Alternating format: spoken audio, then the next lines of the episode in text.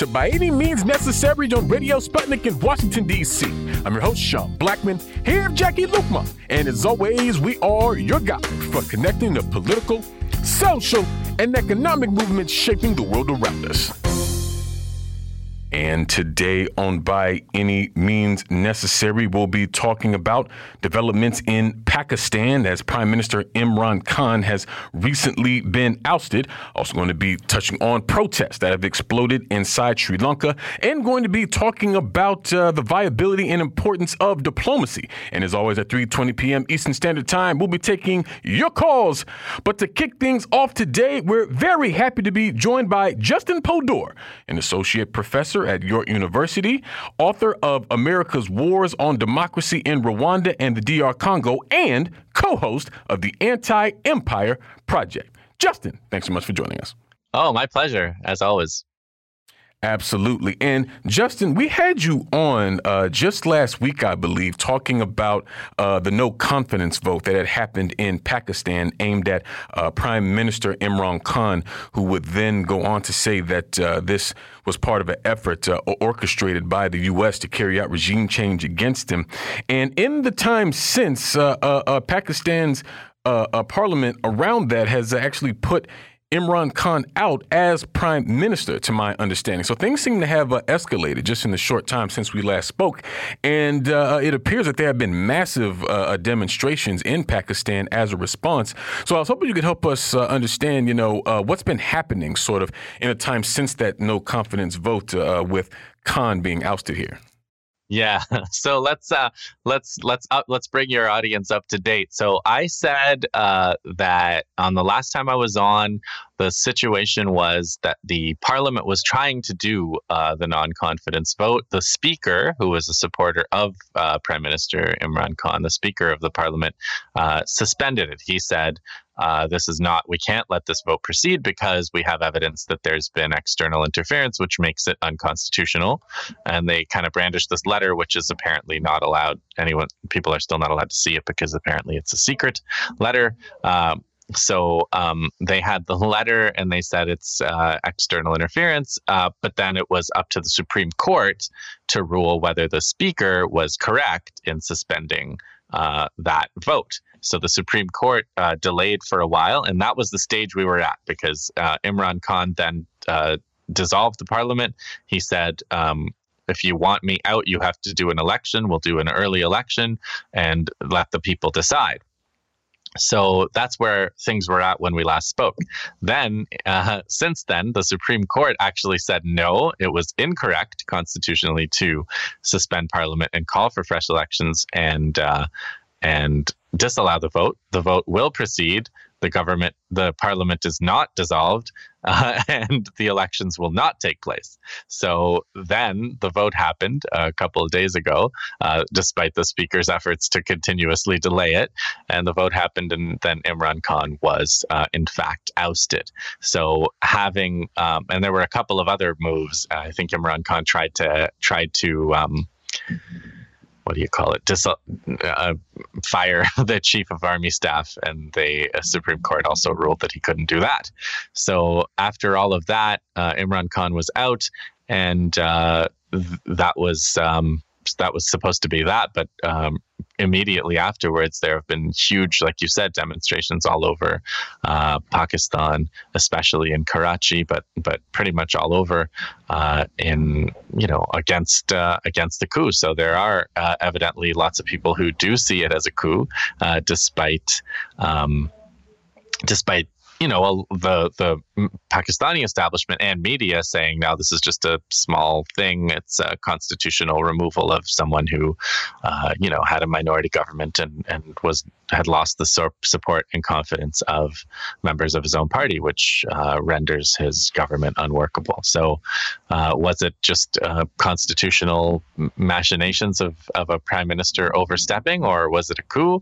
Uh, it seems to me that there are uh, lots of Pakistanis on the street now that think it was a coup, and I certainly also think it was a coup. So.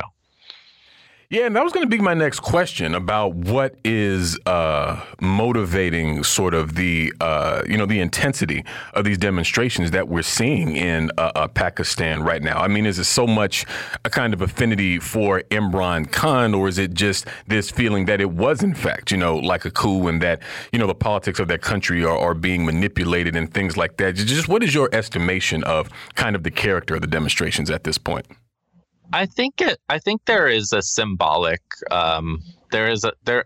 Imran Khan, you know, is unpopular. It made a lot of mistakes for sure, but I think especially now when he's overthrown in this really kind of nasty way, um, I think I think people really dislike that, and and it's also like he he he made a pretty good move by saying if you want to remove me, you should do it through an election, and then for these people to kind of, you know, the Supreme Court ruling and then the no confidence vote and everything, it just uh, you know I can see why it would it would really sit really badly with people, uh, leave a really bad taste in people's mouths uh, about around that. And then, um, you know, besides that, I do think that I do think that uh, a lot, there's a lot of there's a lot of unpopularity in terms of the people that the people that replaced Imran Khan are, and that stand to take over now also uh, are kind of dynastic. It's like these two families that have been ruling Pakistan forever. Imran Khan, you know, while he had been supported by the army, he was a little bit more of an outsider. I mean, he was a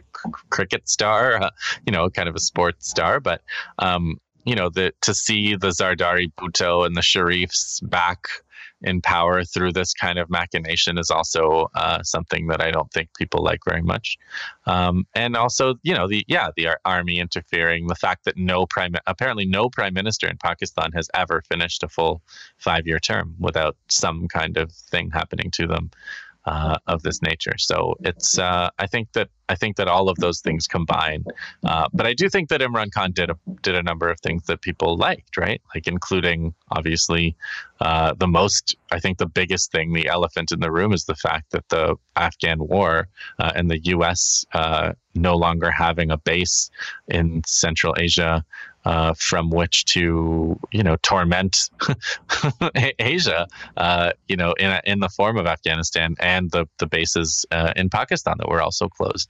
So I think that those things are are big are a big deal, and I don't think that that uh, can be blown off casually uh, by saying that he's no different from anyone else. I mean, th- these things happen. The Afghan, the U.S. left Afghanistan on his under his prime ministership like whether he uh, you know people i've heard people say that he didn't have any control over that but it, i don't think it's a coincidence that that happened under his, on his watch and not any of the previous uh, dictators or uh, democratic elected rulers uh, of the past 40 years yeah and could you tell us more about um, these elements that are poised to take power now that Khan is gone, these uh, kind of dynastic uh, elements as you described them.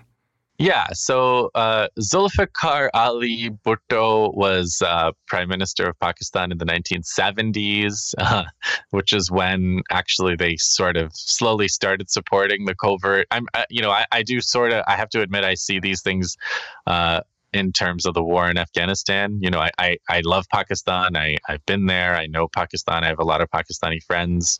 Um, but uh, you know, the the Afghanistan is is uh, the Afghan war and the role Pakistan has played in it is, is what I've been watching most closely.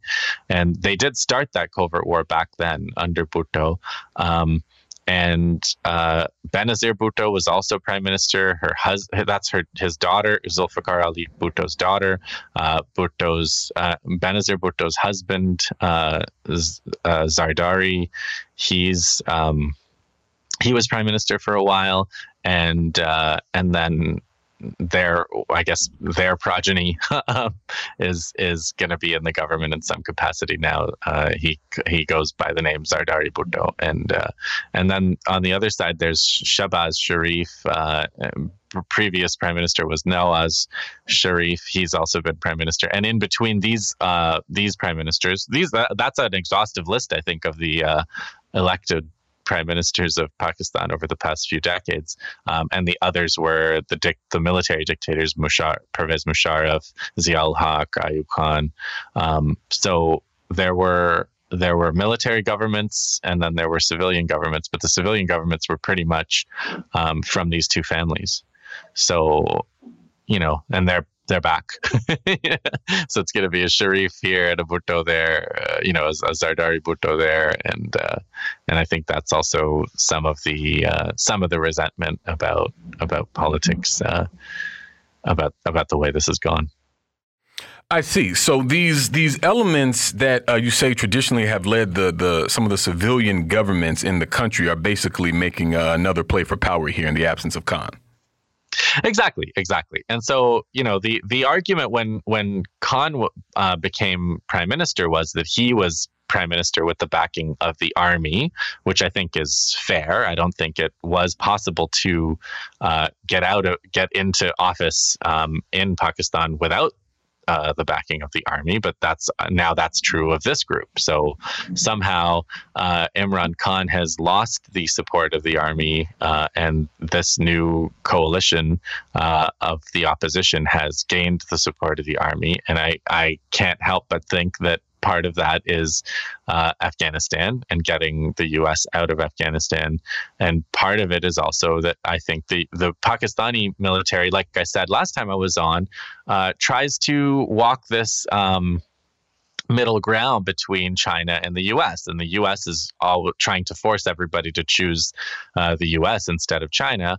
Um, and Imran Khan, I think, has tilted or had tilted a little too much towards the kind of Eurasian integration, multipolar um, concept, uh, and not enough, uh, and tilted a little too far away from the U.S. And I think that's part of the military establishment's grievance against him. You know, there was a gravy train of of covert um, funding uh, during the four, past 40 years of the Afghan war, which has dried up. And there's also various other kinds of relationships between the Pakistani military establishment and the U.S. that um, they see as threatened right now. So I think that that's a big part of also why they've decided they'd rather have uh, this crowd in power for a while.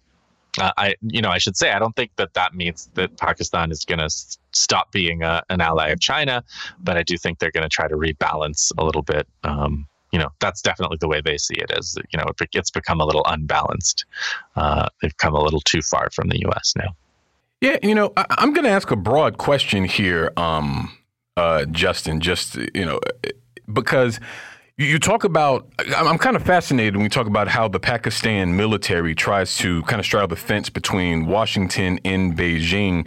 And I feel like it's an example of how, you know, a lot of countries, uh, I think particularly, you know, those in, in the global south, um, are trying to sort of factor into uh, uh, the geopolitical sort of calculus here in terms of you know what's going to benefit them and, things like this. And I mean, how does sort of uh, Pakistan and where it is regionally, you know, factor into that? You think? Because I just feel like there's sort of a deeper global implications for um, what's happening in Pakistan, even with you know the sort of internal contradictions that help to to drive it. Yeah, everything Pakistan does is about India, right? So, mm. so even the Afghan war, they kind of argued was uh, just so-called strategic depth. I thought that was a pretty specious argument, uh, but you know, the idea is if if um, if Afghanistan is kind of under Pakistan's control, then they could never be, uh, you know, attacked on both sides, kind of thing. Um, although really.